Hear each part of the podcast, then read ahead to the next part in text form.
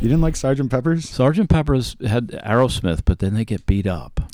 and I was already an Aerosmith fan when I watched this as a child. It was somewhat traumatizing. You know.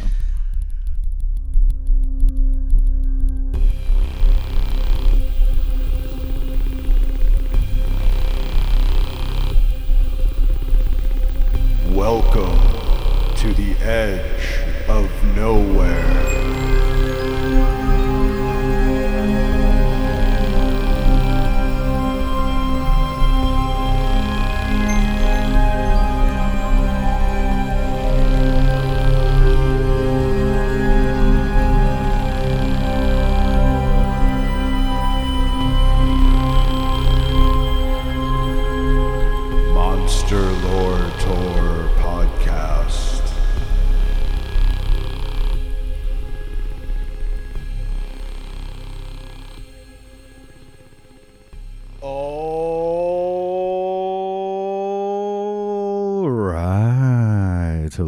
Everybody, and welcome to part two of the first ever holiday Christmas special for Monster Lore Tour Paranormal Deep Dives from the Edge of Nowhere podcast. And I'm told it's the last. the way we're going, it probably will be. I am your host, Jeremy Carr, here along with my co host and the jingle to my bells, Wow. Mr. Matt Ozero, aka the Moz. How are we doing today, Moz? we get pretty suggestive in these openings. I I- jingle to my bells. Okay. Well, I had to outdo the elf to my shelf. yeah.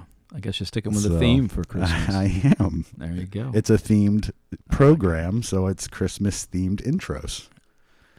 That's what you meant, right? yeah. Exactly.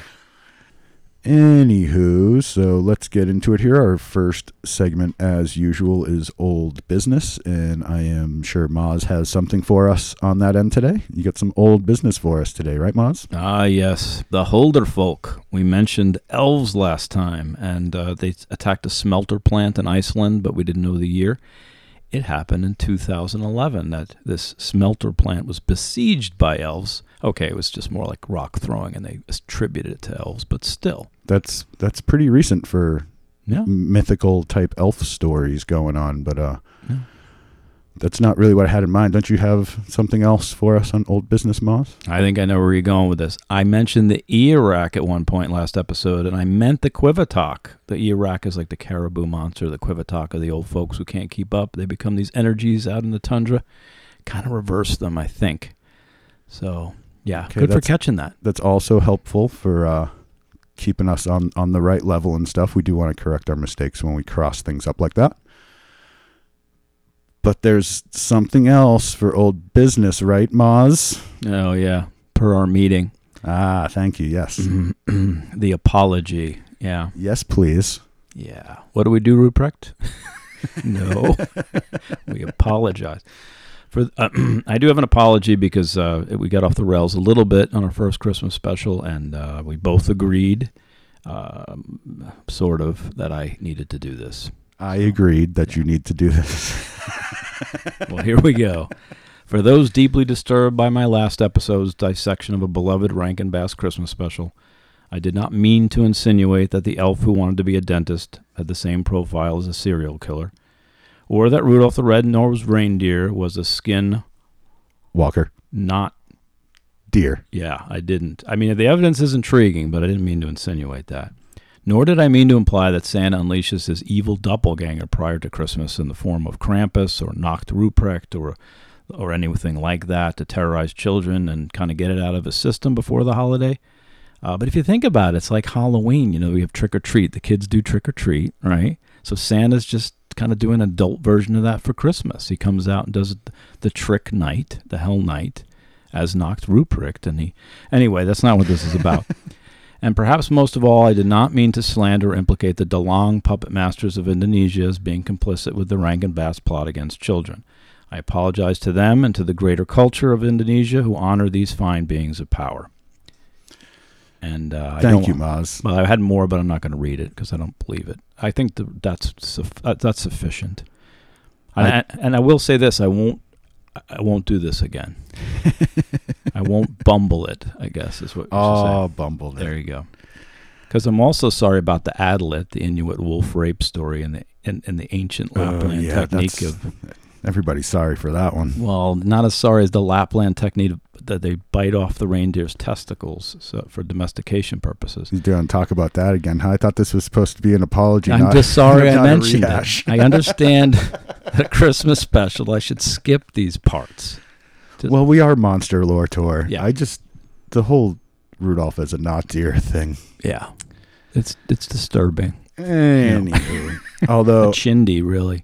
I didn't get into that. I, I do think the Tooth Elf was a psychopathic serial killer, but outside of that, yeah, we were just theorizing. Nobody Yeah. really thinks that No. Rudolph is evil. It's all good. around here. it's all good, kids. Just wanted to clear that up for the kids in the crowd because this is, you know, Christmas special. Yeah, but let's climb back on the Polar Express and get this back on track. Yes, please. Yes, please. Uh, but before we leave the elves and the frozen waste, uh, actually, we're going to stay in the frozen waste. We're just going to leave the elves. Here's a quote from Knud Rasmussen to prove that there is this elf lore up and about these parts. This is from Knud Rasmussen's Travels, 1929, Intellectual Culture of the Igloolik Eskimos, and Iowa, a little spirit, AUA, a woman that lives down by the seashore. There are many of these shore spirits who run about pointed skin hood on their heads. Their breeches are queerly short and made of bearskin. They wear long boots with a black pattern and coats of sealskin. Their feet are twisted upward and they seem to walk only on their heels. They hold their hands in such a fashion that the thumb is always bent in over the palm. Their arms are held raised up on the high with their hands together and incessantly stroking the head. They are bright and cheerful when one calls them, resemble most of all sweet little live dolls. They're no taller than the length of a man's arm. So this is what he, when he Hmm. talked to people, this is what they believed was poking around the frozen waste. They seem very elf-like. or gnomish, even. Yeah.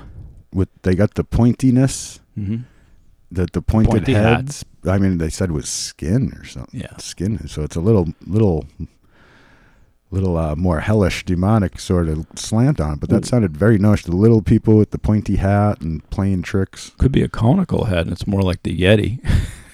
Conical Bigfoot. head too. Yeah. Yeah. I don't know, but the but the heels with the bent up. It's very interesting that they have elf sightings and that these things are not just totally Rankin Bass produced and, and made up over the years for Christmas. That they kind of end up being steeped in folklore that goes Sure. back to ancient times. Well, I mean, Rankin Bass was based on things. They didn't make that stuff up. Yeah, well, I mean the other interesting part is on the boundary again of land and sea. Like they find these elves along the the, the shores. So uh, Always on the Yeah. edge. like elf on a continental shelf kind of thing. But anyway, prerequisites today. There's an Arctic Shapeshifter one. Check it out if you can. Uh, you could grab, or you could be grabbed by a chthonic old one, dragged into an ice cave, and devoured by ice weasels. So you might want to just Mm. listen to that first one first. But today we're going to get into the monstrous dynamics of this whole shamanic totem piece that's going on, and and get into the you know more again kind of Arctic shapeshifter kind of flavor to this whole thing. And tracing it back to the origins here, right? That's yeah, I'm want to. I want to kind of find out who's behind all this. It kind of took me on a quest for the first shaman. We're going to get to that to see like who started what, because the monster and the shaman and the trickster. There's so much overlap, and what came first, you know, the chicken or the egg kind of thing. Right, right. And if you recall, I did tease how King Arthur might be a shapeshifter, and that's going to be moved to our side trail today. So if you do remember that little Ooh, thing, King Arthur side trail, nice. yeah, it's going to be our Jesus, King Arthur, and Nessie, all shapeshifters. And Nice. I, these are not my theories. I know they sound like Moz type theories. They're not. Okay. So it should be fun. Uh, and uh, but let's jump into this. Kind of get up, you know, head Let's go, to the Moz. Polar Express and kind of get Part two. Yep. I wanted to start to give you an idea how again old this is. Uh, this is a, a gentleman talking uh, about E.R. Dodds, quoting about Plato, in effect, cross fertilized a tradition of Greek rationalism with magico religious ideas whose remoter origins belong to the northern shamanic cultures. Basically, this is a guy talking about how Plato was most influenced by Greek, of course, but also shamanic cultures, that northern group that we're going to be talking about today. So if Plato was influenced, it just gives you again another idea. Yeah, yeah. Of, and I know it goes back way before Plato, but it still kind of puts it in perspective. Well, yeah, by the time Plato came around and started recording it, it was already old stuff at exactly, that point. Exactly, exactly. But let's finish our Arcticness off in that spooky region where the White Reindeer movie was filmed, Lapland, last time. Oh, yeah, I still haven't watched that. I really got to watch that movie. After reading Abercromby more deeply, and I mentioned him last week, who traveled through Lapland at the turn of the last century, I wanted to return to this because again we find these entangled monsters and shaman. There was this giant bird back then he describes as having a beak like five scythes. And here's the monsters a shaman might conjure up in those parts for various tasks. This is written old school, so it's kind of a little choppy, and it's actually not me this time. okay. An exorcist avers that he saddles snakes and puts a bit in the mouth of a bear and a wolf that they may run alongside him and gobble up the spells sent by village people. He threatens to raise a ram with twisted horns or an ox with horns to butt and push away a disease or ailment such as colic. He wishes an iron hoofed mare reared in Karelia to kick a hiisi away powerful black Vento ox or a wolf of Manala, a bear of Kalmas, is invoked to extract the arrow of a sorcerer. He threatens to set his father's voracious hairy-nosed black dog at disease, a dog with a fiery mouth, with teeth like rakes, and with an iron heart that ere now has devoured a thousand men. Yikes. Now, the hiisi means evil, and part of these things he's just conjuring up as part of his yeks to go out and fight disease, fight uh, dark sorcery, and he's it's just more of a metaphor in a way. But at the same time, these things are very real to the shaman as far as these totem animals. They're only they're not really just metaphors. They're kind of in between. Sure, sure. That that liminal space that they spend a lot of their time in. You know, things are real and not real all at the same time. Yep, some badass medicine men back then, basically. And shamanism in general looks similar to many other circumpolar tribes, the shaman being the conduit between the gods and men and also the cure of or cause of illness. The Lapps are even afraid to say the name of certain powerful spirits, much like the skin walker. That seems global as well. Don't name the monster, it will hear you. Did I mention uh, there's also an etymology between Santa and Satan we haven't discussed. Oh, wait, that's just the Christmas. Oh, well, yeah, everybody knows that. this though. is the Christmas special. Here's a look at the nature deities that could also shapeshift. So here's some more Abercromby. The Mordvins, M O R D V I N S, sometimes pictured to themselves the water mother as a beautiful woman with silky hair and girt with a silver girdle. Sometimes she is seen in the shape of a huge fish, surrounded by much smaller fish, which she sends away to different rivers and lakes dot dot dot. The forest wife of the Mordvins may appear as a beautiful woman, but she can change her shape and become manifest in the form of fire or a whirlwind. Occasionally she comes to a village as a cat, a dog, a horse, or a wolf. So these are again the nature deities of the area. Again, the fire theme, we got whirlwinds. The whirlwind, yeah, that that comes up a lot more than I yeah. expected. I thought that was a very specific to the Looney desert, Tunes. the desert, the, the Tasmanian devils from the well, day. Yeah. I, I'm just saying, I thought it was really just a thing for the desert jinn. Yeah. But there's another thing that just seems to tie together through all these different cultures and all these different myths of different creatures is Yeah. this whirlwind effect. Yeah, and I, I feel like there's a possible UAP connection. One day we'll have to talk about a theory of the motion versus what we're seeing UAP. Yeah, maybe like end of season two, we can finally get to where we can tie all our stuff together like that. yeah, We got we got a ways to go before we get there, though. I think. Yeah, yeah, definitely. I do have your first reading coming up. It's a little bit more Abercromby, and I think I said Abercrombie once last week, and it's Abercrombie, whose uh, Yek is a finch, by the way. Yeah, I bet it is. There, it go- there it is. Yeah. All right.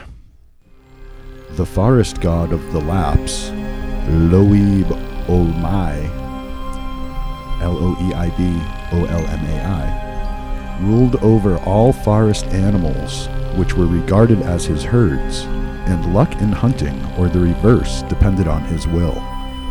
His favor was so important that, according to one author, they made prayers and offerings to him every morning and evening. Under his special protection was the bear. The forest men of the Votiaks send game to the hunter and food to the cattle. All the forest animals are in the power of the forest uncle or the forest man. He is of human shape and is inclined to be bad tempered. To see him brings misfortune, usually sickness or death.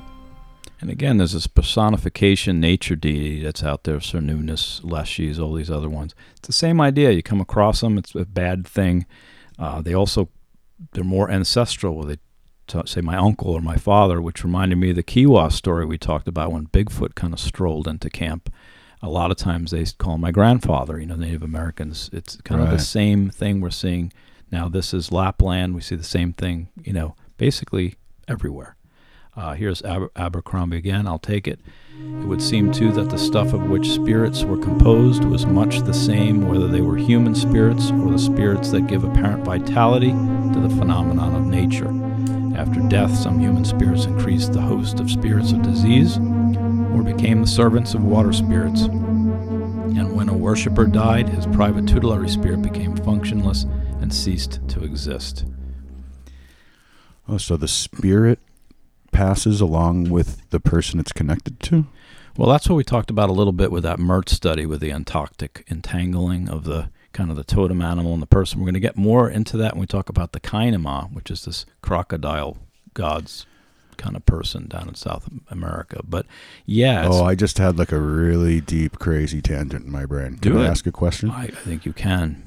So the shaman and the spirit are they just both like renditions of the same waveform and when the shaman dies the waveform collapses and it all becomes one thing again are they really just one thing In this version for the ontic pairing, yes, it sounds like that last piece.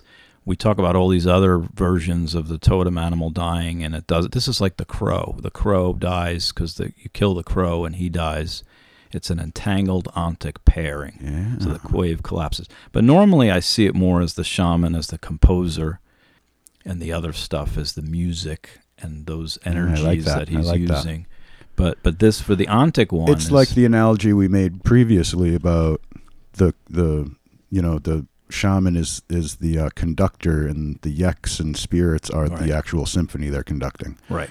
Very good very good Moz thank there you we go. I don't. I can't even take credit for that. I've read some things where they're really, the, you know, we'll get to well it. just i you know that whole waveform collapsing thing that came into my head actually fits in with that well so i, Oh, I appreciate the we- callback to that analogy we have more of that to come for sure. It gets. It does get kind of quantumy.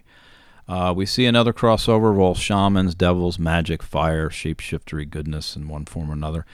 Also goes into the Lempos, as Abercromby still. Lempos are still regarded as evil spirits of the forest, in stature as tall as trees, who do their best to lead travelers astray.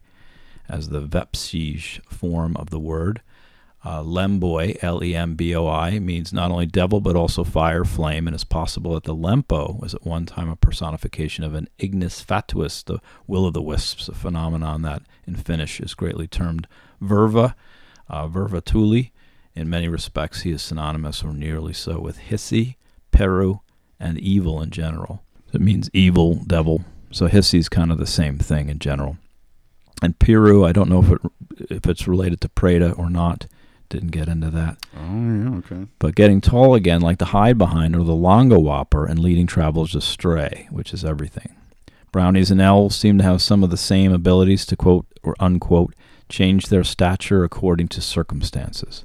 But we see this overlap of those energies, totem, ancestor, nature. It's kind of all put in a blender. right right Abercromby one more time. Wizards, sorcerers, witches, and diviners are to be found at every gate, at every fence, along every road, in damp dells, near water, and in fact, everywhere. Monsters on the edge you know, of, yeah of wetness. really everywhere Yeah. But the boundary in particular, and that's always what it kind of comes back to.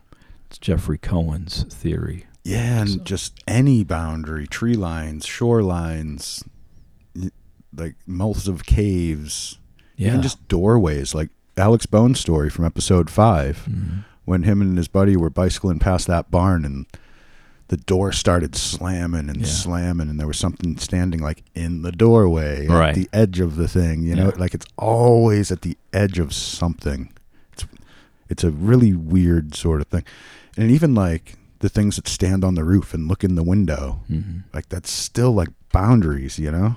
It's standing on the edge of the house, looking in the window, which is another edge of the house. And even if you get into the you know hypnopompic and Marahag stuff, you got the end of the bed and you've got on the verge of sleep. So you Yeah. got between bed and not bed, and you've got between sleep and awake. It's always these in between states that seem to be fraught with monsters for whatever reason, which we'll we'll solve by the end of this podcast. Fear not. I hope so, man, because I'm confused. Here- Here's more on the Yek acquisition process. And this is from Penobscot Shamanism by uh, Frank Gouldsmith Speck. Uh, this is another old one. New Lion told Mr. Ferris the following The usual way for a witch man to secure his animal helper was to go out in the woods by the shore or a lake, according to the home of the animal, and sing to it. Gradually would appear, and then the witch man would stroke it with his hand in order to bind the animal to become a servant. So that's just a little more insight into how this might happen. We talked about that uh, Torn, Tor, Anorak, the shaman out in, in Inuit, who had to kind of look for beasties and kind of make them as helpers. We got a little insight into that. This is a different version. It's like getting a dog. You call him over, you pet him, and you're bonded. But the singing is important part. And this is a, a thing we missed on a side trail, too. We talked about the golem. And you, we talked, if you don't, this is for like, this was a side trail we did uh, for another episode. But we did make a mistake in that. The golem, you you kind of pushed together all this dirt and then you did a ritual. The, the key part for the golem, and what I was trying to get to the point between the, the, the Tupilak and the golem, is that the, the golem, you need to actually put it in words uh, in a paper and stick it into the golem's mouth. The Oh, shem, right. the actual power is in the writing. But generally, Whereas with the Tupilak, it's, it's singing, singing. but with the Golem, it's writing. Yeah, we didn't get that. We didn't make that That's right. We did miss that the Yeah. first time. So, Good clarification, and brings everybody else back in the loop that hasn't heard the side trail in the member section. but usually it's singing. Singing seems to be such a big component to this. Again, the composer and and this. We, see, we hear these. Well, it's vibration, you know. Right. Yep. Singing is a, a very specific kind of vibration, and what everything in the end is just vibration. So that makes a lot of sense to me. And here's some of the breakdowns of those vibrations, those good vibrations. Uh, we're going to kind of try to look at this a little bit more deeply. I'm still trying to figure out how all this works as you are. Here's Evans-Pritchard's attempt uh, from the Zande tribe of Africa he was looking at. And uh, this is paraphrased, but he kind of made it into a breakdown of. He also does a good book on fairies. He's one of the has one of the definitive books on fairies, by the way. But he kind of breaks it down into the good, the bad, and the indifferent and not not his, my words, not his, but good being consulting articles, you know, prophecy or protection, seeking you know medicinal knowledge, even uh, justified homicide is sometimes considered good because you're righting a wrong. But bad is just the sorcerer who did it first. If you're kind of attacking and you're doing something kind of uh, clearly Cicero work, you know, just doing kind of the seven deadly sins, basically, Right. as we call them weekends. I call it Tuesday, There you go. and it's Wednesday, dude. But and that's where I fall off. Yeah. and then the indifferent, which is the general ancestral energies that are passed down from generation to generation. Shamanism is kind of this ambiguous, kind of can be good, can be bad, kind of in the middle. Um, so he kind of breaks it down a little bit that way. And uh, bad spirits from the Gurung Dharma, if you look at towards the India side of things, they're also evil spirits, which are distinguished as follows. You have these ghosts, Bhut or Pret, B H U T or P R E T. That's the Preta that comes in, which live mostly on the rocks and in the forest and attack people by surprise. Then you have the spirits of people who died in an accident who never had funeral activities now and are constantly wandering around. These are all the angry ghosts that tend to show up. There was some breach in etiquette or taboo, and now we've got these displaced spirits that are that are annoyed. It's the unfinished business The sort unfinished of aspect. business, They yeah. feel like there's something to be made up for Yeah. before they can pass. Back to the crow. I guess it's gonna be a crow episode. Yeah, very crowish there. Yep. Yeah. And then there are also the witches, beings of power, usually associated with illness and misfortune. The main task of a village priest is to fight evil spirits using rituals. So they again we start getting this dichotomy of the dark and the light, and then they're kind of fighting each other. Uh, another breakdown: uh, Richard Cavendish's Black Arts. I found Proclus adds he adds something. He goes, In the 5th century, Proclus divided spirits into five groups, four of them connected with the elements of fire, water, and earth, but he adds a fifth group which live underground. Spirits who live underground are exceptionally malicious. They attack miners, and treasure hunters cause earthquakes and eruptions and lure people below ground to their deaths. For all the Dungeons and Dragons people out there, it's the things that live in the Underdark. That's It's a very different world down there. Yeah. A sixth category was added in the 11th century, Lucifugum, L-U-C-I-F-U-G-U-M. Fly the light, these fire spirits are usually described as hiding in the upper heavens and having no contact with men. So we added a group underground and then a group above that's very detached and we really don't see them. But the underground ones are on can come up to the you know kind of drag you down and, and cause mischief. They're the troublemaker ones, yeah. Exactly. Uh, Japanese, we have the Kamui.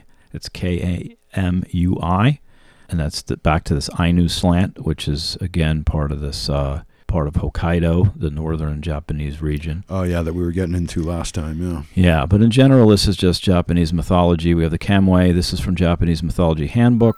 The Kamui, or spirit realm, breaks down into several subclasses, some more powerful, some less pow- powerful. There is a fundamental difference between Pirika Kamui, Kamui uh, good Kamui, hostile, malevolent, or Koshne, K O S H N E, which is neutral. Kamui could assume any shape. When they reciprocated an offering of human beings, they would dress in animal or tree or vegetation clothing. A fish or a whale, a tree or an animal were the outer garments of the Kamui, who provided these things to the Ainu when the deity returned to the Kamui homeland. These outer garments were shed by the Kamui and became gifts to the person being visited. The Ramat, R A M A T, of the deity was still associated with the object, which needed to be treated with great respect. So again, we have a dis- kind of a different breakdown, but it all comes back to good, bad, and ugly Yeah. kind of things. Well, it's interesting. It, it's giving its clothes over and things like that. There's Yes, back be to the skin. Oh, the, s- Yeah, the it's the same walker. idea. Yeah. We're going to talk. I think we've. I don't remember when we've talked about stuff, but there's different breakdowns of even where the skin ends, and It- I don't know if we get to that in this. We talked seems- about it already. it seems much It's all friendlier my to notes. it seems much friendlier to just take the clothes than to take the skin, though. Well, that's why there, there's a, and I don't know if we've gone to it yet, but the skin itself is not where it ends. The beginning, the vital. Some tribes believe the vital organs and the bones are actually you, and everything else can be changed, which ontologically allows for that. Right. Uh, uh, basically, new wardrobe of kind of a, a, this case, vegetation. They were talking plant or animal. So it gets again quartz. We talked about it gets Mhm. crazy. But basically, uh, one example of these that I found creepy was the yoke, Y O A K I O N N A. Yokai Onna, female Japanese snow spirit. She's apparently the spirit of a woman who froze to death in the elements, often connected to the personification of winter, kind of like Jack Frost's. She is a shape shifting blizzard woman who will seduce and then freeze men to death in that order. Yikes. Yeah. So I think you're supposed to freeze your boyfriend after five days. I was going to say, is that why people take their clothes off when they're freezing to death? Yeah, well, that's I think a scientific reason, but you Or know, maybe that's a mythical explanation for Yeah. that phenomena that Right. people actually get oh warm. yeah, they the they're end. thinking oh they took their clothes off because yo oh, yeah good they were point. and when they Good found frozen to death was naked and they're like Yeah. why would they be naked that's what they came up to explain Yeah. it because they didn't know about the science of your body actually tricks itself into feeling warm as you're freezing to death Yeah, like that Dyatlov Pass incident. yeah So- yeah exactly which we will cover at some point But but, i got to find a way to find a new angle on that it's been so right. done. Is she a portal guardian? Is what I'm wondering. Like Buffalo Woman, is is she? You know, uh yeah or like the ayahuasca goddess or something yeah, she's some kind of well portal to death. Similar to Yoko Ono, was she was a portal guardian for the Beatles that they could not pass. Yeah she was a guardian Is of that- death also yeah she killed all of it man now, now, she actually gave John Lennon recently some of the cuts that Paul McCartney had. I mean, that John Lennon had. around, yeah. yeah, gave it to Paul McCartney. yeah that is Free. cool And you know, she's she's so you know we don't know what happened. She's not. I don't think Yoko is bad. I just think she's crazy. no, wait, we can't slander. No, Yeah, she's on. she's an avant-garde artist. She That's has true. to be Oh crazy. yeah, yeah. That's like true. crazy comes with the crazy territory. good, Like, crazy like a Maz. we're crazy too. Like I'm not saying it as like a, a depredation or anything. I'm actually, you know, I it's not that I think she's bad or ill intent. She's just crazy. yeah. But that's, you know, part of who she is. It's all good. There you go. But no matter how you slice it, it's tough to tease out the ancestral energy generated monsters from the totem or the ancestral. What, what was what generated the monster? Was it ancestral energy? Was it a totem energy? Was it a nature deity entity? You know, it's all these same energies. Or even like a personal trauma sort of energy or something sometimes, right? Like Yeah, there's a I'm- lot of different things that can change your mindset to perceive more. but the the culturally they end up breaking them into these same camps. It was a totem Oh, I see, I spirit. see. It was a nature deity. It was an ancestor energy. It was a negative, malevolent, demonic energy. Those malevolent ones are the ones that come from trauma. Maybe, Yeah. maybe there's a connection there. But first shift, this is back to my first shift stuff. You know, it's just medicine. You know, t- would attack with potions and darts and poisons and use medicine. The second shift would be more rudimentary kind of abilities to do kind of a psychic attack or astral attack. Third attack can more sophisticated astral assassins. And fourth, of course, you can turn into the monster and kill. And the night shift, you're perhaps no longer human and just an energetic demonic force that can go out and un- be unleashed like the Tupilak. Yeah, then you just get into somebody and make them sick or something. Well, I mean, there's a lot of ways to do it, and there's overlap because the third, fourth, and fifth shifts could do that. But are you Right. doing it totally as a just a demonic energy, or is it part yeah, of your right, right. astral project? I don't know. It does. It does get murky. Is the Mhm, bottom mhm. line, and they aren't. They, they just aren't easy to kind of tease out sometimes. But if you're a shaman pulling into the gas station, you need to work with landscape or elemental spirits, ancestral spirits, totem animals, or those unknown. Those are your. Those are your pr- primary. You know, unleaded gas or what are you running on, Duncan? Jet fuel, man. Jet fuel. Exactly. And some are tutelary spirits, which also gets to be a little bit of a kind of mix up too. There's also this breakdown of nighttime good shaman and and dark shaman bad time. So if you could read this next one here about the Bakwana and the, of Botswana, that kind of spells it out a little bit. I love it. The Bechuana of Botswana. The Bechuana of Botswana distinguish between day sorcerers who practice sorcery only irregularly on specific occasions and usually for pay, and the more terrifying night witches who are accompanied by familiars in the form of animals, usually owls. The night witches are universally malicious and cast their spells over one and all. They are generally thought of as elderly women. The Basuto, a Bantu tribe in South Africa, also distinguish between two groups of sorcerers, one of which consists mainly of women who fly out at night, ride on sticks or on fleas, meet in assemblies, and dance stark naked. In other societies, sorcerers are variously accused of cannibalism, incest, nymphomania, and other activities offensive to society. And that was from History, Witchcraft, Sorcerers, Heretics, and Pagans, Jeffrey B. Russell. Before we move on, I have a question. Shoot. How do you fly on a flea? Yeah, no, there's a flea witch connection too. It's so, So, wee and tiny, though. yeah, Like, how they can does get that hold you small, up? they can get big. You know, just like once you're in that energy, it's in Wow. What is the mechanism that's bringing you there? You get small enough to ride on a flea. That's Yeah. like even dangerous for Ant Man. exactly. That's crazy how small that would be. Yeah, but that's again what they say. Any size, these, and again, is it the witch or is it just a jinn and more shamanic energies that's totally dark and malevolent? That's just energy, or is it more attached to a human, or is it somewhere in between? It's what I'm trying to break down a little bit. But we also have the uh, dancing naked, and this is you know another. I told you lap dancers. lap dance, yeah. That's where it comes from. Yeah, totally. Exactly. It's amazing how much I believe you on that now. Uh, naked rituals further connection between the witch and the shaman, by the way. And then there's this Hoykul shamans of the Sierra Madre range, mostly in Mexico, who I mentioned. Same breakdown. I think we mentioned this before the Hoykul wolf shamanism and mus- and a muscaria, and that's by Mark Hoffman. He breaks down wolf shamans as Kumakamai, K U M U K E M A I, father of the wolves, and the K A U Y U M A R I E, the deer person. They are the complementary dyad of the Hoykul culture heroes. So there's two groups. If you're a sorcerer, you get into the wolf club or the deer club. Deer does their stuff out during the day. We talked about this a little bit. Wolf, it's night. They need both of them. They understand both of them, but one is more associated with Siseri. That is a very yin yang sort of thing for the two sides of that coin because you got the deer that's, you know, mostly herbivorous, non predatory, uh, mostly around during the day.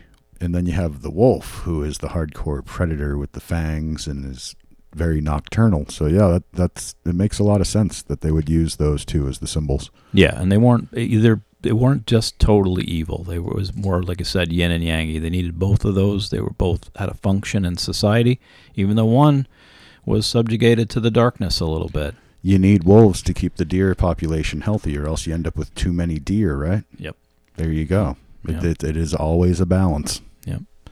Uh, why do we find such a connection between the animals of the area and this related monster mythos? This one comes from Nunatsiaq News, S I A Q at the end. The animals that a culture recognizes, even in the most industrialized society, form the basis of its archetypes, one of the pillars upon which the society's ideals rest. So the totem animal becomes what the, the entire culture is kind of built on a little bit. Right, right.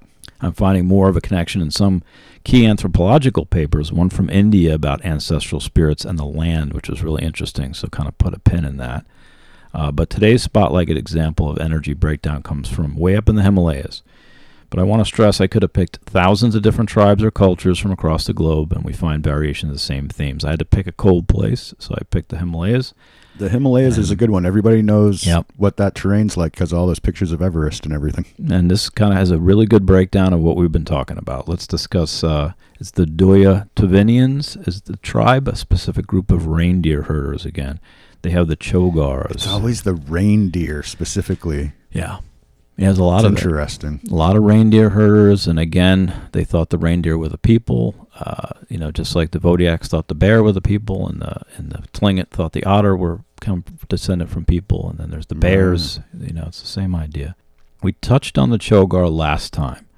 Chogar in Mongolian means demon, ghost, or the soul of a deceased person. In Mongolian folklore, this character is realized through the idea of a soul straying on earth for different reasons early or tragic death, a sinful life, or just confusion and fear that made the soul lose the correct path after death. Such souls are not reborn, but have to stay on earth in the form of a ghost or a demon. So that's the. Oh, so they're not, not even here by choice or by just like not knowing their situation. They're actually trapped here. They're trapped. Like they can't leave. Yeah, and it is associated with a more demonic energy. That was from Soloveva, Faces of Mongolian Fear, Demonological Beliefs, Narratives, and Protective Measures in Contemporary Folk Religion. Here's another one from uh, Benedict M. Kristensen. Again, everything will be available in the show notes. Without people's bad minds and hearts, there would be no pollution. There would be no chogar. For example, if a shaman has a bad mind, makes poison, Xorlox, X O R L O X, then look. Ancestral spirits get polluted. They get a bad mind. Chogars, devils, are things connected to people's bad mind and heart. So when the ancient stuff, the, the ancestor spirits get polluted, and the land becomes polluted, if the mind becomes polluted, it results in this kind of chogar. Living in Flagstaff for the last 14 years, I have heard this theory in many forms about what's going on up on that mountain. Yeah.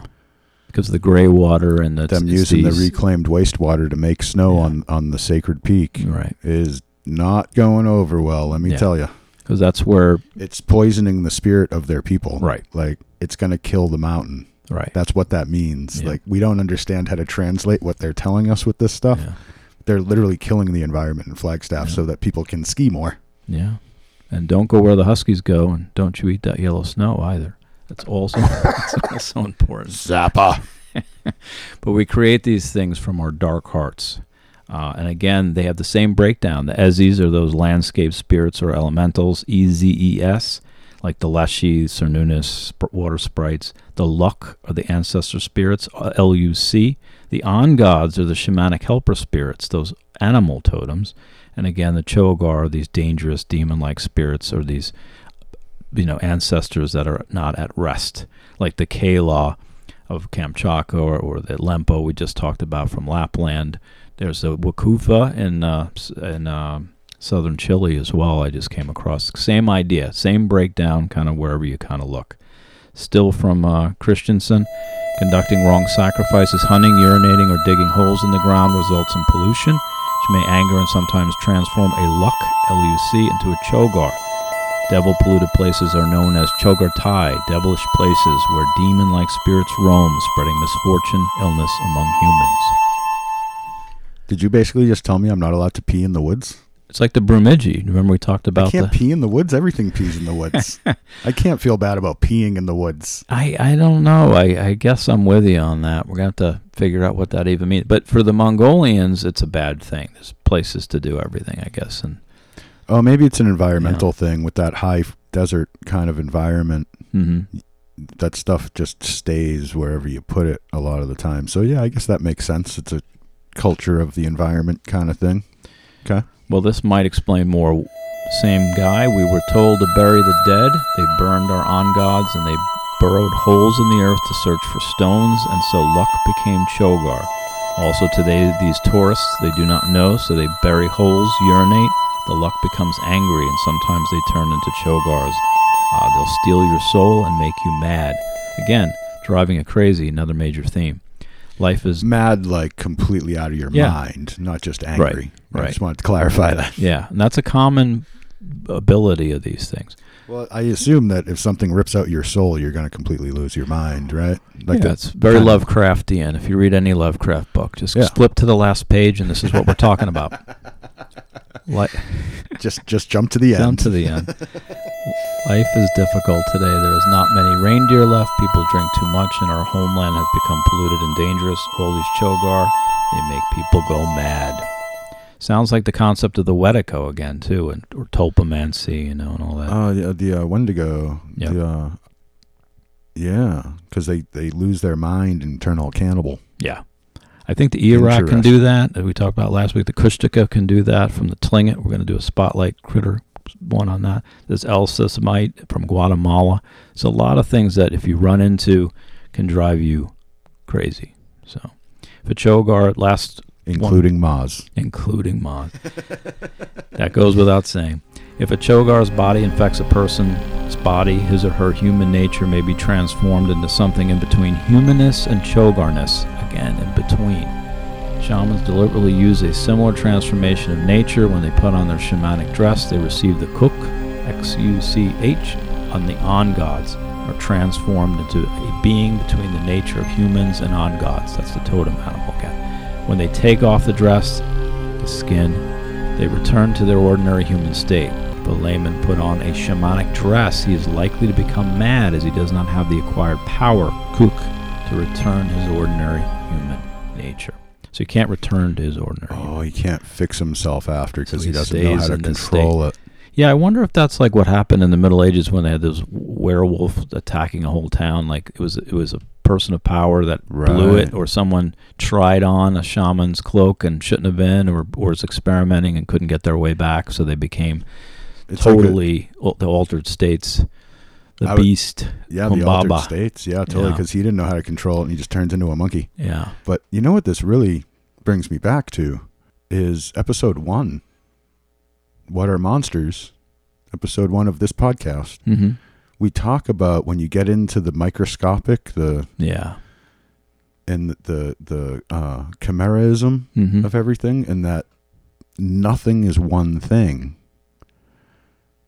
That I just realized how much that describes what we're talking about with all this whole arc of yours is we think of people as one thing, hmm Nothing is just one thing. These people have learned how to tap into that Yeah. and become all those different things that they actually are, and not because they're no longer convinced they're just one thing. I wish I had the quote, but it's that collection of chimeric energy, you know, things that are Yeah. not one thing. It was from Mary Jane Rubenstein's uh, Pantheologies. Was the chapter Heil. There you go. You can find it back in episode one if you're if you're curious enough to go back and listen. Yeah, but it basically it's just showing how you know basically on a microscopic level it's just these battles of things battling and or working together and just moving up the chain as a collection of of tiny entities that are neither the same nor different. Again, in between. We keep going in between. Yeah, I, I just definitely just went up another step on, took another step on that road from hate to love right here, Moz. I appreciate you That's good. It'd be the opposite. I took it from love to hate. So we took because we are step. the yin Yeah, and yang, and we move in opposite directions, even Yeah. though we're the same thing moving together. It's very quantum. Yeah. Yeah. Very shamanic and very in between. And those not prepared or put on the wrong shirt, you know, go mad. Or you try to assimilate a totem you couldn't control, like the Kigatuluk, which we talked about um, in the Inuit lore with Knud Rasmussen again, where that whole, he couldn't do that one. It became a shaman killer. Right. If the shaman doesn't control it, it turns into a hunter of Yeah. the shaman. Yes, and the Indo-Vedic mythos, they're known as Kubla Khan. In the Iglulik language, the helping shaman spirit is called Aperfat, or the one that exists to be questioned, which sounds more like the Greek daemon, but that's the totem as being as being more of a, a tutelary spirit. So yeah, there's that overlap again. Is it tutelary? Is it totem? It's both. exists. Is it a floral wax? Is it a dessert topping? It it almost sounds very oracle Yeah. to me. Like you only go to it when you have some kind of big question you're looking for an answer to. Well, Socrates had Phaedrus, and uh, Jung had his daemon as well, and they, they had this kind of open dialogue. Yeah, You know. yeah. But we're, since we're in Mongolia, I have to ask, if, what if a Yeti's yak were a yak? I, I wrote that ahead of time, but I just had to share that. I just Yetis, if yak, what if a Yeti's yak. yak, was yak, a yak, yak. Yetis, yak, yak. Yeah, could be. I mean, I'm gonna I'm gonna change my name. But I just saw this bit on a show called Evil Encounters where these two teenagers, this is a kind of a TV show. I think I caught it on YouTube. Uh, wandering through the woods, taking pot shots at whatever. This is the quote of theirs: "Whatever came into our crosshairs."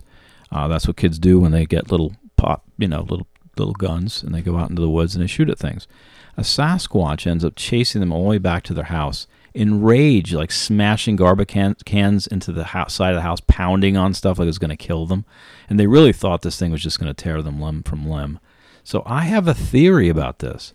Huh. What if the Sasquatch, they're just taking pot shots and they shoot something that was the Bigfoot's yak?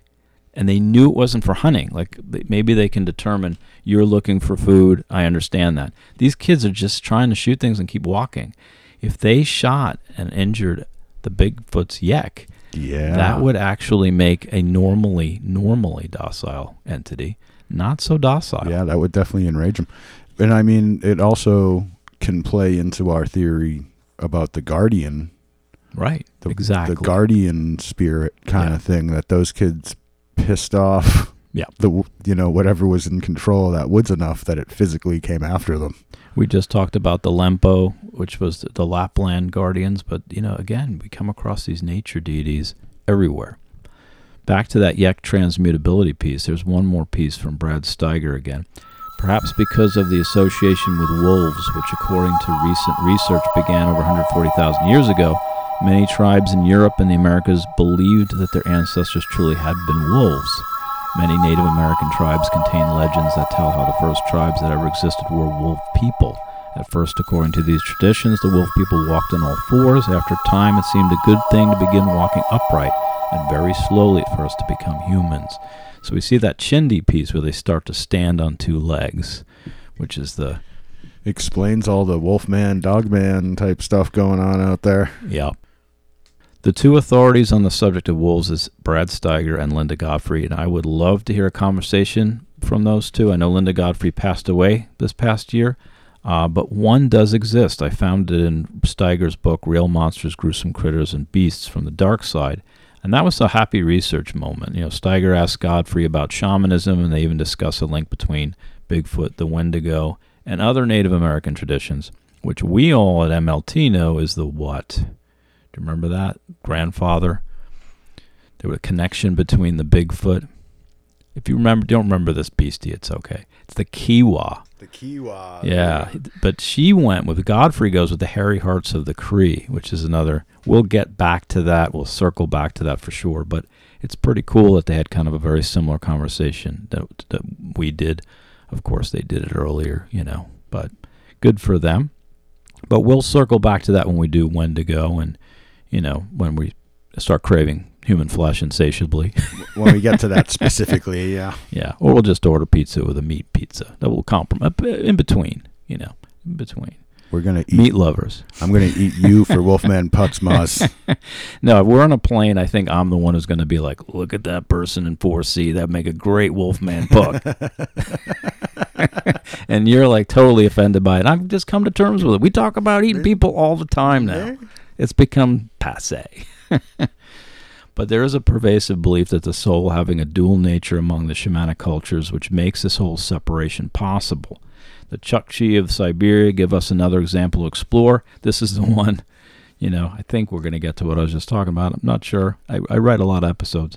This from factsanddetails.com. If you can read this one, Jeremy, I would appreciate it. Many Arctic people believe that each person has two souls. One, a shadow soul that may leave the body during sleep or unconsciousness and take the form of a bee or a butterfly. And two, a breath soul that provides life to humans and animals.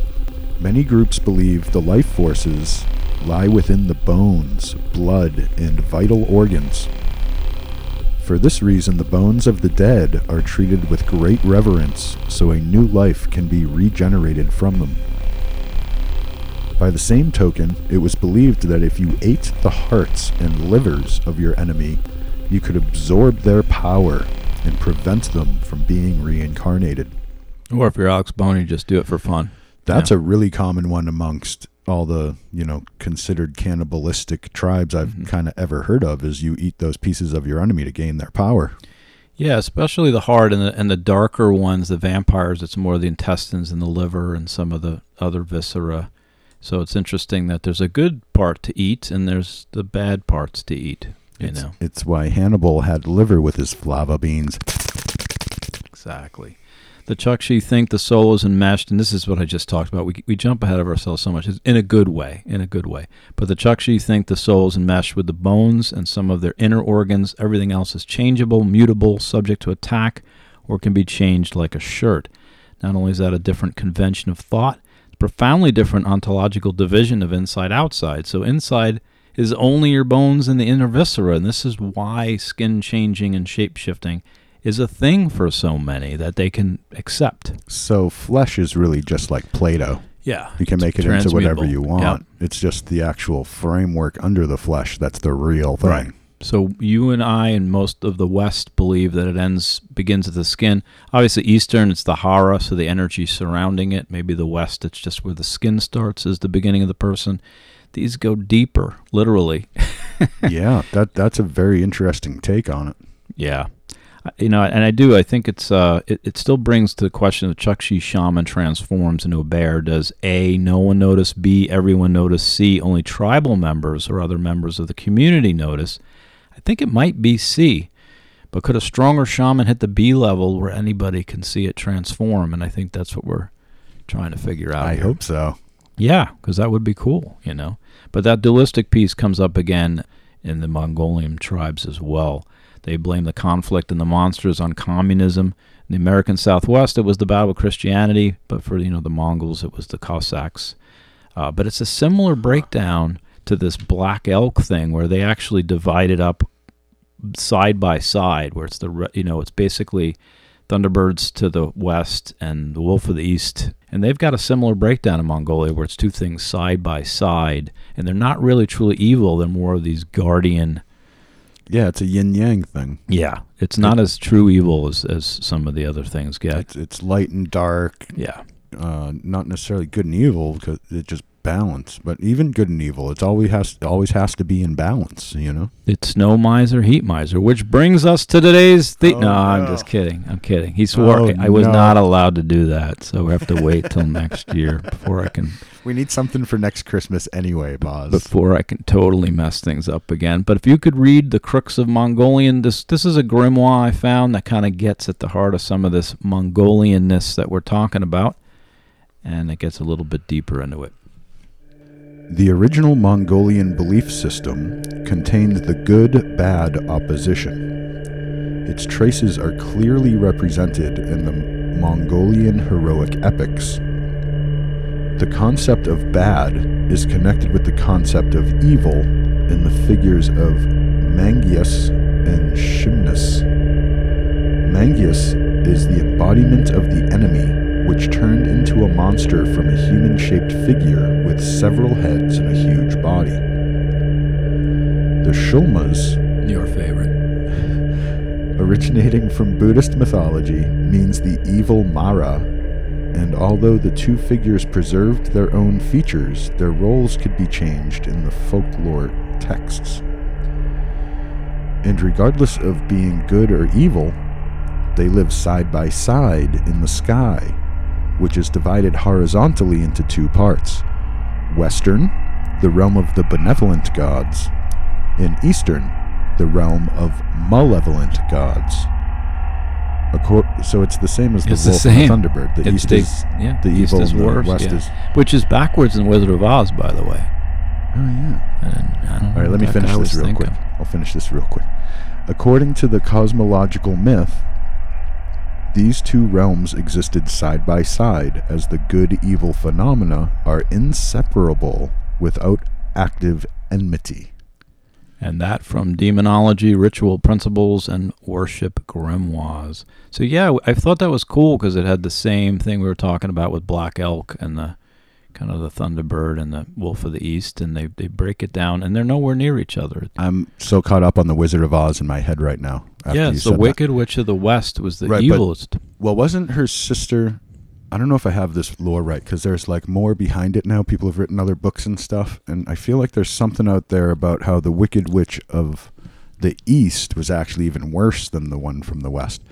But either way, Yeah. Let's They- find that out. both That's East- important. Wizard of Oz, both East and West were the bad Yeah. witches, and the North and South were the good.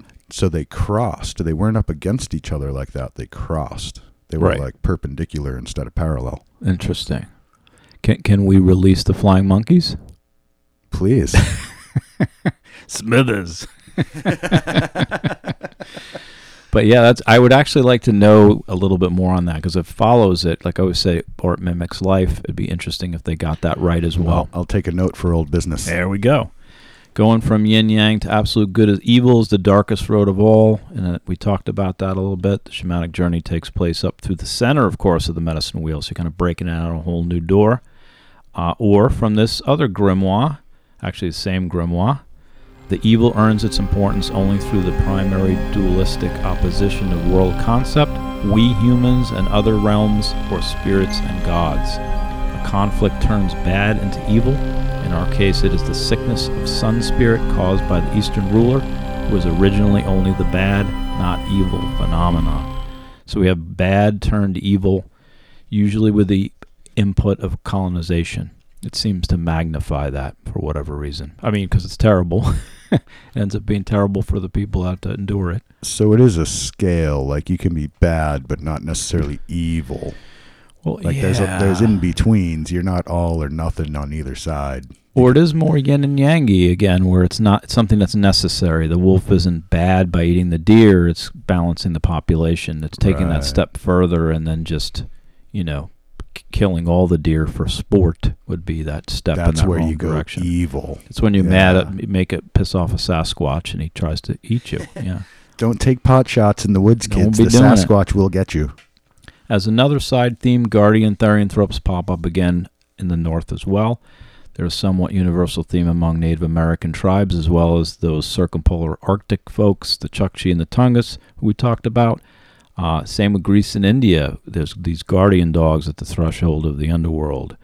Uh, since we find the Upper Paleolithic Northern Eurasian sources, it makes the guardian hound potentially one of the oldest myths. The guardian dog or dog spirit guide might be truly ancient, might be first as far as old. I don't know if that's true or not, but that's a theory. Some believes it's the proto myth, uh, the guardian. Like from back before humans were even quite human Yeah, yet, kind I- of thing. I might argue that, but I'm not sure. But what what are the two main mythological harbingers of doom or, or guardian kind of things? Of doom? Yeah, well, there's two. There's harbingers of doom. Yeah, I guess let's just do harbingers of doom. I would say uh, the owl and the wolf. You got it. It's owl and dogs. Really? I got 'em but both? You got you, you yeah yeah Sweet. nice. And Patriot fans, the other one that you missed, but that's okay. Yes, we bring death everywhere we go. death and destruction. Well, uh, other shapeshifter theories.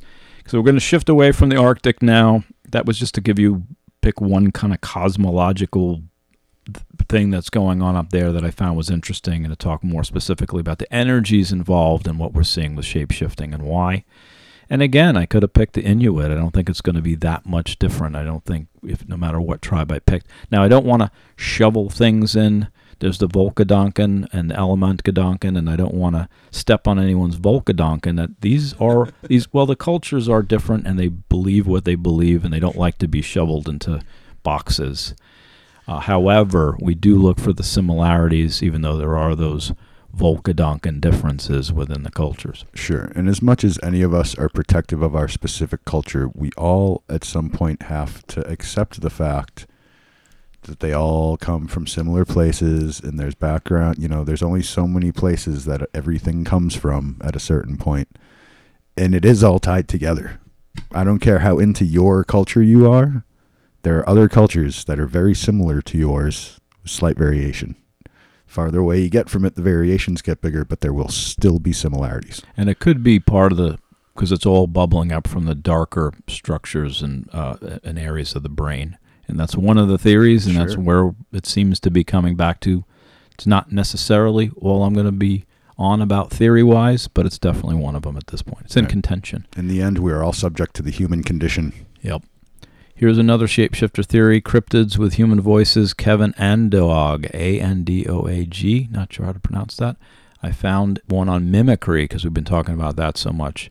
He says the crocotta, a dog fox blend, originated in, in India, and the ahuizotl is a dog sized creature with a hand tail. Remember that? Like those Yep. like yep. those uh, rodents that we found tipping canoes, and the kawauso of Japan, which is kind of a we've talked about all of these, but they all share this one element that they all kind of basically mimic to lure and kill. And again, they're not the only ones, but he uses these as an example. He says the unique trait that all three cryptids that originate from completely different parts of the world shared that they could all produce some level of human speech a trait that could have been given to them by people to personify a fear they had, the fear of each other, the fear of outgroup. So again, outside of the boundary becomes personified. This becomes thing, something that can mimic and lure you back over the other side of the boundary. It's generated from within the culture's fear of things that are outside, and that's why it, it gets this personification of speech. the fear of the other. Yep. It's in everything. So this is a variation of you know you know the adlet we talked about last week, which we won't. It's still a Christmas special. Represents the enemy infiltrating the tribe, the outsider, the child born of a wolf, the lycanthropic enemy within, and fear of outgroup. And this is back to Kevin again. Is part of this monster theme because it is outside the boundary of society. Christianity drew such a stark line. Everything on the other side of that line became demonic and the old god became a demon, and the old shaman became a monster, and the old belief system was banished beyond the boundary of acceptable. A similar but opposite event happened to the occupied and apostolicized tribes. This is also the tr- where the trickster lives, where the monster lives. It's where the trickster lives. They're all on the edge, on the boundaries, and they've changed the boundaries in time. So societally, things change, but the monster and the trickster are the ones pushing at those boundaries all the time. It's true. The boundaries are always changing, Yeah. no matter how you look at it. And six out of our 37 highlighted shapeshifters had that ability. Well, six out of seven identified as tricksters. More than that, I'd have to look back, or mimics. we always find this ability to mimic. The tricksters are the mimicking. I think is a big part of the whole trickster thing. Like that's that's a big part of their uh, bag of tricks. I guess you could say. Well, for this, I said the six of 37 shapeshifters were tricksters, and I think it was like, I have to look back, but there was like nine or 10 were mimics, the shapeshift. So again, there's, they identify as tricksters, they also are mimics. It says whirlwinds. We don't have that column. You mm-hmm. want less columns, and I want to add whirlwinds now. I've started fixing it. Oh, I Um, appreciate that. I just got to figure out how to actually get it to people because the format it's in, like I put everything in the little notes. yeah. So I can't just like post it like a picture somewhere. I have to like actually get people the file. I Mhm. don't have to like figure out how to get that on Patreon right or something. Yeah. But- But depth psychology, we already discussed, so I'm going to kind of skip that.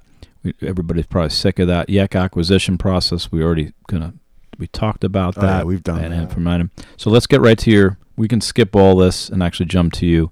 I have one more reading for Jeremy today. And again, this is a mainstream psychological explanation on mimicry and shamanism to some degree, and that identifying with an animal. And this comes more from the psychological realms than the shamanic, because we've kind of Okay. shifted into some of the theories. We do want to cover that side as well. So let's let's see what this says. David Abram's informative book Becoming Human 2010 is relevant to this analysis since it explains his personal journey in becoming the animal other.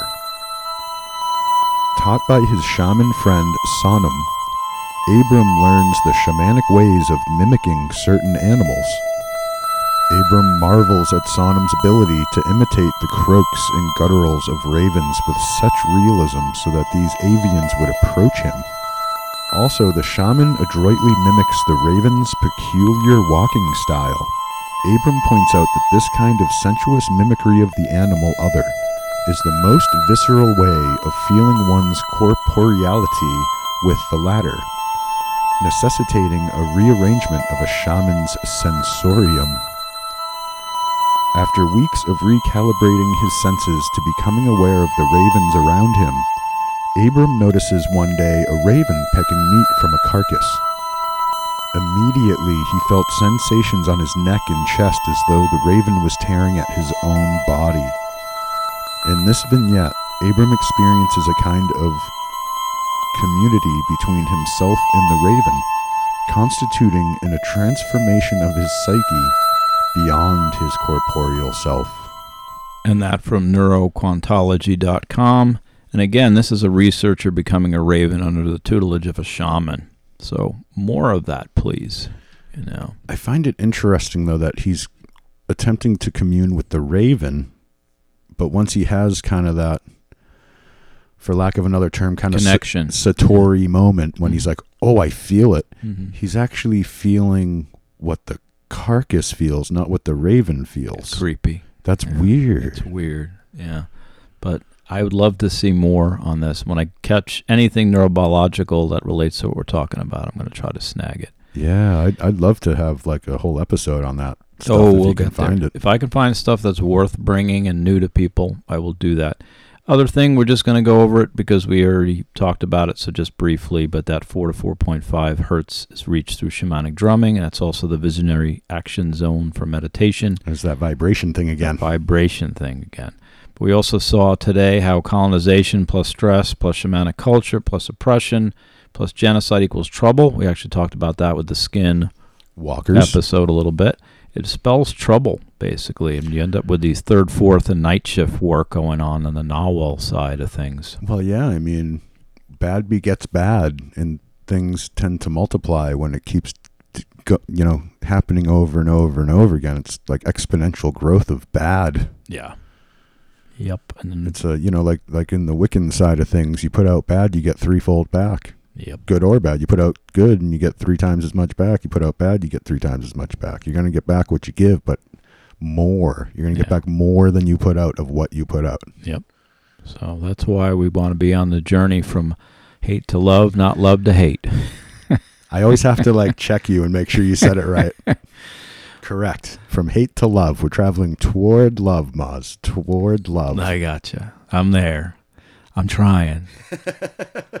Are you though? I'm sorry. Let's read the rest of my apology now. We'll 'Cause just, it gets we'll just have you worse. do another You one next have- time. Yeah, you should see what he cut out. I mean, you thought that was bad. but I also have a first shaman theory I wanted to get to because that's what this is all about. A little bit, I became fascinated with the origin mythos of shamanism. How do we get here? Story of how the first shamans came to be. This comes from Jaguar Bird that I'm going to read, and again, it'll be in the show notes. In the very earliest times, man lived in the dark and had no animals to hunt. They got their food from the earth, they lived on the soil, they had no shamans, but they knew sickness, and it was fear of sickness and suffering that led to the coming of the first shaman. Human beings have always been afraid of sickness, and far back in the very earliest times, there arose wise men who tried to find out about the things that none could understand. Case the Inuit, first shaman plunged to the depth of the sea realm to kind of find that. We kind of always find these same variations with these first shamans doing the making the Rainbow Bridge in Australia. They're the ones who make the connection between the gods and the world and bring this knowledge. It's always In attempting to understand the unknown. right. Or That- that sickness, fear, sickness, wh- why we die, every all the big questions of life, the universe, and everything. Right, right. The shaman would say the spirits helped him, spirits that he had entered into contact with out in the great solitude. Thus, the first shaman appeared among men. Children who are believed to be the shaman are called Tarakut, Inglet, or those who have eyes in the dark. Among the Copper Inuit, the shaman is called the Elik, one who has eyes because he or she can see things that ordinary people cannot. The Iglulik word of shaman is Angakut, and the name comes from the spirit that enables one to see. The Angakut consists of a mysterious light that the shaman suddenly feels in his or her body, inside his or her head, within the brain, an unexplainable searchlight, a luminous fire, which enables him or her to see in the dark. That Cowan's fire in the head again. Thought that was a good summary for some of this stuff because it it's a again an, an Inuit shaman and it kind of sums up kind of what we've been talking about. I like that it lets them see in the dark too. That's kind of cool. Yeah, and to see what is not seen. That theme is throughout shamanism. Yeah, I mean, taken both literally and figuratively, there's a lot to that, giving them the ability to see in the darkness. Especially if you're talking talking Arctic type cultures, because some of them live in a place where it's dark for a long time, That's all right. at once. Yeah, yeah. But yeah, both literally and figuratively seeing in the darkness. Mhm. Yeah, that's that that's a really cool philosophy to get into there. Yeah. And Joseph Campbell, uh, the myth guy, he he I came across a thing where he calls the first shaman the super shaman, which I term now Uber Ishta Monstrum because it's also a monster. I make up words, so that's what I Uber do. Ishta Monstrum. Yeah, I'll work on that in my sh- Mm. yeah my wordsmithing skills. You know. Mm. But interesting, shaman are sometimes described as jugglers from the Ojibwa tradition, which is medieval trickster Jung talks about. The shaman is in charge of the shadow, another Jungian tie-in. So the shaman, the first shaman, I think, is our Mr. Perkin Jenkins. He's the guy who creates monsters. He's the one who generates monsters. He's the one who connected between the gods and earth. He brought some good, some bad, some ugly. Uh, he's often associated with the evil brother, though. But he gets the work done. See, Jeremy, I get the work done. Well, it's like when you get into the vampire mythos, and so many vampire stories always say there was the one original vampire from which it all sprung. yeah. The shaman is kind of Yeah. the same thing. It all came Yeah. from that one spot. That That's one guy figured it out, and the knowledge has been getting passed around ever since. That's why Lestat went looking for the first Exactly. one, you know. My favorite vampire. There you go. This from the Midewiwin or Grand Medicine Society of the Ojibwa by W.J. Hoffman. The Algonquin linguistic stock is evident not only because of the reference to the sorcerers and the peculiar methods of procedure, but also that the name of the Makabacha, M-I-C-A-B-O-C-H-E, an Algonquin divinity appears, the spirit who acted as an intercessor between Kichimanadu, the great spirit, and the Indians is known among the Ojibwa as Minabotso. You Also hear Nanabotso and a million other names. There's a kind of a story I came across in Alexander Elliot of Ninabotso, and he's associated with the great hare, uh, the rabbit, but he also has a brother, Chibiabos, who the ma- the Manitou, which the, they describe in this one as the Manitou. I always thought the Manitou was just a great spirit, but this is more the Pawnee ancestral spirits, kind of ganged up and and snu- you know attacked the brother out on some thin ice and drowned him. which really made Yikes. the great yeah made the great hare Nanabotso, the first shaman, very angry, and that plunged the world into darkness. They actually the ancestral spirits had to kind of get together and kind of build a lodge and make an offering, and eventually wow. years later, I think it was like six or eight years later, Nanabotso goes into the lodge. They have a banquet. They're all forgiven. They smoke the peace pipe, and then they give him the medicine uh, of of which became the Midewiwin Society of the sh- the different shamans. So he's kind of the founder, the first one to kind of get it from the gods. you found him. In You some ways, found him, in Moz. some ways, Nanabotso? Manabotso. In some ways, he he fits the bill as the as the first. Now, there's always the first shaman. I just picked one. Do we was kind of have- a, you know it was a cool one. There's Raven. There's other ones out there for sure. Do we have a timeline on this guy? How far back are you going? It just goes so far back into the dawn of time, you know. And every first shaman is the, the origin myths of a different tribe. They all have the same similarities. Like I said, I really was debating between Raven and Nanabotso. Today I went with Nanabotso. Maybe we'll learn about Raven another time, but he's definitely another changeling, Wow. first shaman he kind. And there's there's a number of others from a number of other tribes. You found the first shaman, Moz. See, this is why we need a podcast. Yeah. well, again, everyone has their first shaman story. I picked one 'cause Sure, I thought it was kind of again, it was related to that. It, it also relates to when we do Kushtaka because he is a giant hare, but otter is the main medicine. Well, you know, basically he uses the otter as a yak, which is the Kushtaka, which is half man, half ah. otter. So there's all these tie-ins that are going to come when we do Kushtaka. They're all working together. They're together. all working together. It's a conspiracy. But some believe It's a cryptspiracy. There you go. But some believe the existence of the Midewiwin Society of the Shamans are strengthening the case for how the circumpolar group of Greenland, Iceland, Scandinavia, Siberia, Canada, and northern Japan really had all these similar mythic origins.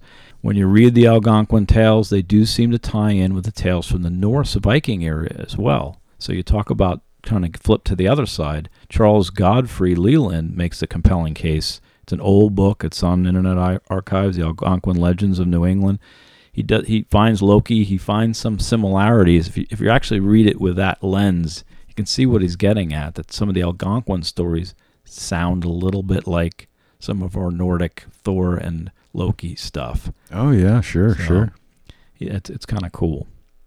But Ninabotso is described by the Ojibwa as a master shaman who trains the first shamans, who eventually becomes the midway one. He also can turn himself into a tree trunk as a shapeshifter. Whoa. Now put a pin in that because we're going to get back to why a tree trunk ends up being important. I don't know where and when. Oh, I'm gonna have something to say on that. Yeah. When, when are we doing that? I don't know. I get law. I don't put a pin in. I hope someone's keeping track Yeah, of these tree pins because. I have no idea. Oh yeah, my you go mycelium. No, no, not not even that. There's there's magic in tree roots, but yeah, we'll save Yeah. that for another time. There you go. So he's a proto shamanic Prometheus like figure who brings the tribe the shamanic and, and th- thus forbidden knowledge. He challenges the power of the gods. He creates this cosmic tension, this power struggle. It is the same thing in a lot of different stories, but I chose him as our Mr. Perkin Jenkins, the monster creator generator uh, creature of the week. So That's great that they actually have the mythos on where the stuff came from. I, I thought it was a mystery of time, but there's actually stories behind. I mean, uh, mythic type stories, but still, that that can help lead you to some real truth, maybe ultimately. yeah, I mean we'll return here for sure, but I think we should end with Cthulhu. Everything We- ends with, Cthulhu. Yeah, yeah, I think we should. Or Kandarian demons, or you know, Gozer the Gozerian. You know, I don't know how we'll tie that in, but let's just. Gozer is like Cthulhu's puppet, man. I still think David Bowie would have made a great Gozer. Oh, dude, he so should have been Gozer. I know you can't go back. You can't do it. He probably would have cost too much. Yeah, it really is. He, Still should have made he probably would have gotten paid more than Bill Murray did for that movie if they got David Bowie for that. He was he was huge by then. I agree. Hey, I have an Ahu Guano for you. I actually have two. I know we're in a long episode, but I have two. Well, that makes sense. This is a culmination of like a six episode arc. So There you go. two Ahuguanos actually kind of makes sense. And it There is you go. Christmas. Give him an extra one. There It's you a go. surprise present. Exactly. Well, you'll decide whether it's a present. I didn't say they wanted it. It's like when your grandma gives you that sweater that's all Yeah. itchy when you put it on. You know, you, Yeah. it's one of those presents. oh no, here it comes. Quick, to the batshit signal.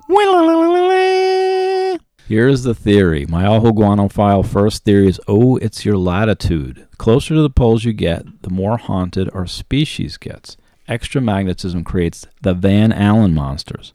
Poles have twice the estimated magnetism as near the equator, and this extra current is believed to spark an increase in paranormal occurrences. This is the first time I thought about shifting one of my batshit theories into the actual theories folder, but I kept it here just for you. But remember, we talked about that uh, Havana syndrome. Maybe there's a variation of this. When you, know? say just for you, you mean me specifically, right? 'Cause that is Exactly. so up my alley right there. The magnetic fields changing the vibrations and stuff, making people more likely to fall into that realm of perception. But it's like the God helmet we talked about with Olaf Blanke and Metzger and those guys who kind of transcranial, you know, that, that basically sub stimulation of the brain causes all these strange effects. And if you're doubling the magnetism near the poles, I think there's something maybe to that. That makes sense to me, at least as a theory to be looked into. Yeah. But here's my double, double iguanophile. Now I'm Play scared. the segment again. Play the segment again. Ahuguano. Oh no, here it comes. Quick, to the batshit signal. Admiral Byrd flies over the South Pole, sees a giant hole leading into the Earth. Right? I think from those cre- from that hole emerged those ice weasels, and I, that's part of my ice weasel shaman complex. that Some we'll say about. that's where the UAPs come from as well. yeah. I, I well, There's a lot of theories of what comes out of that hole at the bottom of the earth. Yeah, well, I think the ice weasels are, are important and often neglect, not discussed enough in these Yeah. cryptozoology. Uh, especially Well, you can only see them when you're on LSD. That's the problem. and That's you're- the I got to hang out with my friend Fred. It's the You only be on acid. wavelength they exist at is the LSD wavelength. Exactly. And now for our Scully Muggle Skeptics review. Sir Richard Scully Muggle. Skeptics Review. You're you're you're full of crap, and that's the nicest thing that I can say. People cannot physically change into animals. Dana Scully, season one X Files, shapes. She doesn't say Mulder at the end, but it's implied. She's always You know very she's succinct. That Scully. She's very succinct. I didn't mention Fregoli syndrome, by the way. It's the delusional belief that one or more familiar persons are, are persecuting you and repeatedly like changing their appearance around you. Mm-hmm. So there is a there is a actual psychi- psychiatric disorder. I have a really quick and to the point skeptics review. Flesh is just Play-Doh. No, it's not. There you go. That's my skeptics review. Wow. wow. Or it could be just Odo from Deep Space Nine. We I didn't mean, even mention that. yeah, I mean, in the end, when you look at it from the quantum sort of side, it almost should be malleable like that. You just have to know how to do it.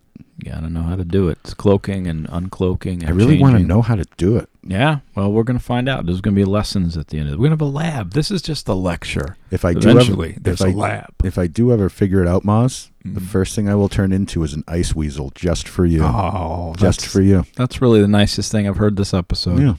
So, but anyway, there's also echopraxia echolalia, some type of automatic imitation that these cre- cre- creatures possess. I don't know if it has anything to do with neuron, you know, mirror neurons or not.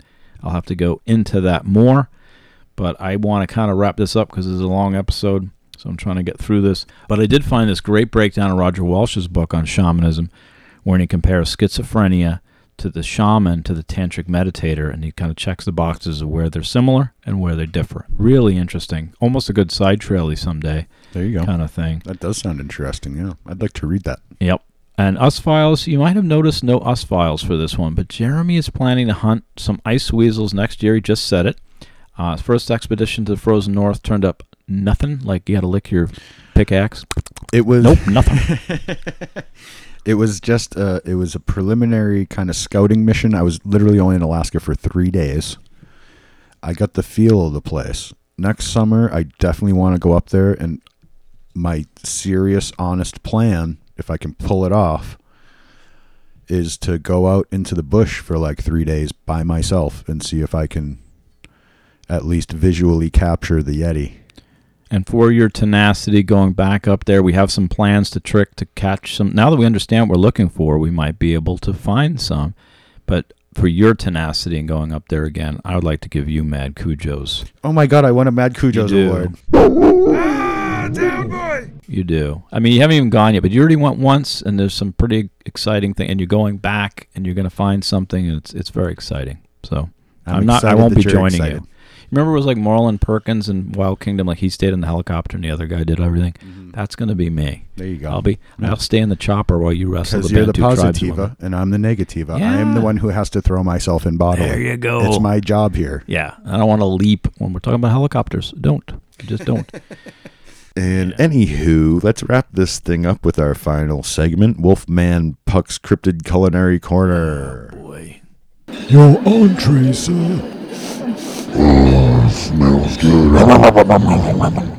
And it comes back to the Erkenrot or the Ujkanarkapok. I will be serving those ice weasel type critters that we talked about that tip your canoe with like a prehensile tail. Oh, those You little why? bastards. I would Yes. eat them happily. Exactly. They're invasive species, I'm sure. Uh, but you want to know why in particular? Why? Because there's all types of critters in Maz's Arctic fritters. Wow. Yeah. Nice. And I'm serving it with a nice Alaskan amber from Alaskan Brewing Company. You're making ice weasel fritters. Ice weasel fritters with a nice amber Oh, beer. you stole my Alaskan amber amber. That's one of the best beers in Alaska in my mind. That There. Alaskan amber is really good. I do like it, and then you can get it in Arizona, which is odd. Oh, I had, I I have a beer. So, so I got to serve. You get you you were real quick and sneaky about that. Like you were done before I even realized you were going. So you're making ice weasel fritters. hmm I'm just you know tipping over people's canoes in nearly frozen water. I'm gonna skin them alive, skewer them, and throw them on the fire, man. We're gonna have weasel kebabs. Nice. what I'm gonna do. I, don't, I don't even care. I just, it's like killing the crawdads at the lily ponds. And if- Invasive little bastards. Get them out of there. Kill them all. And if you if you film it, it could be really like that Jack London story because you're going to be trying to build a fire in the Arctic with these things trying to tip your canoe. This could really be a great uh, Jack London book. Dude, like that really freaks me out. That really freaks me. I, I was canoe. I was uh, kayaking near a single seal in that glacial lagoon, and that freaked me out. Yeah, I don't even want Like if that thing just came up and bumped, like Yeah. I think we should do a lot more podcasts before you disappear into the tundra and be one of you know, it's also the Alaskan Triangle where everybody disappears. There's a huge section there's a triangle from Anchorage up and that, that has a very huge disappearance rate per capita. huh. Just because it's probably so rugged, but it's I don't know if Right. it's covered in Paulides. I, I know like uh, Ken Gerhard was talking about a missing in Alaska is where I but I'm sure Right. David Paulides is one of his hot spots. I don't know Oh, I for sure, but I forgot my beer though. You Okay. ready? no, it's right there. I've no the beer that's gonna go with my Oh, ice weasel skewers Okay. is uh, Cabin Fever from 49th State Brewery.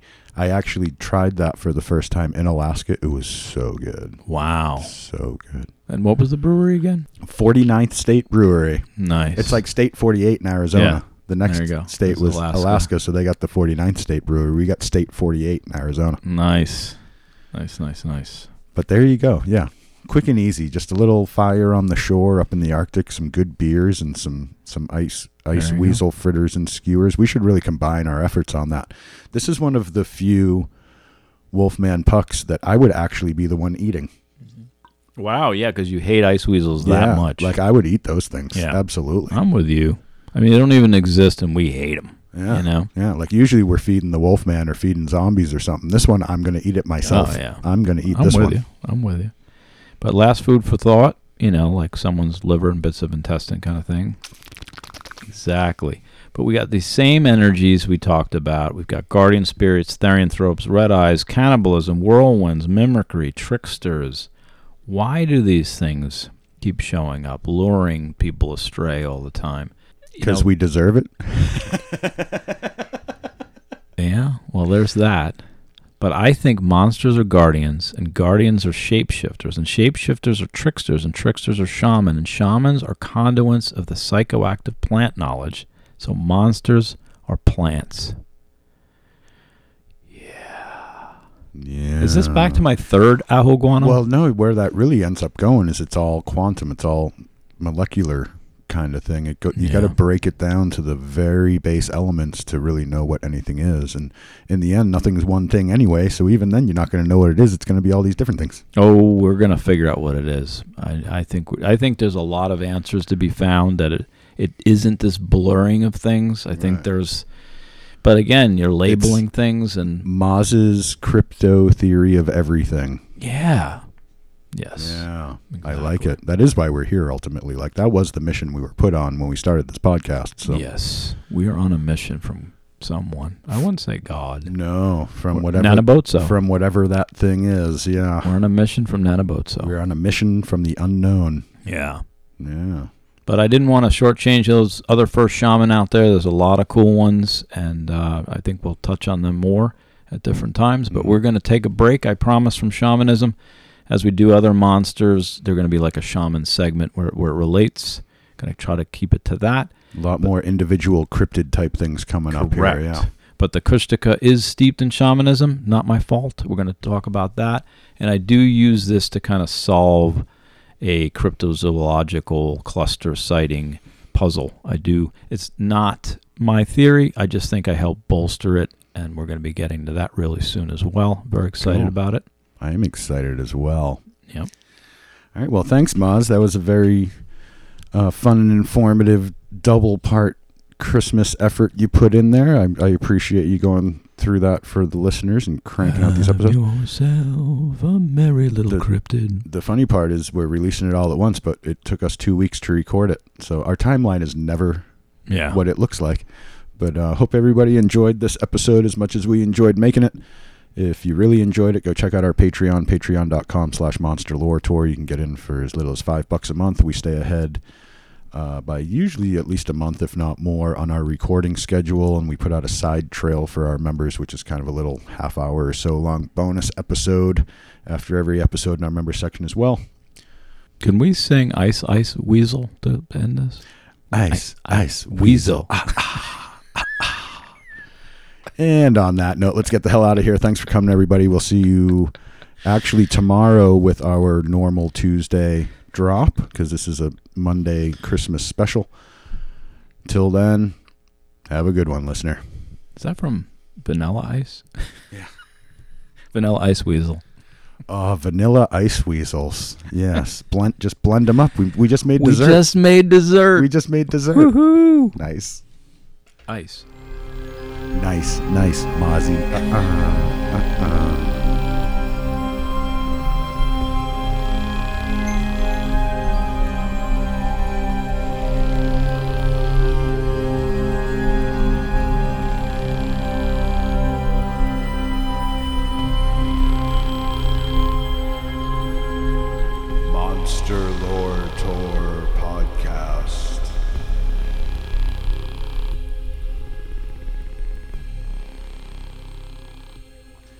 yeti yak yak. Don't, Don't talk, talk back. back. Exactly. there you go. Shut up.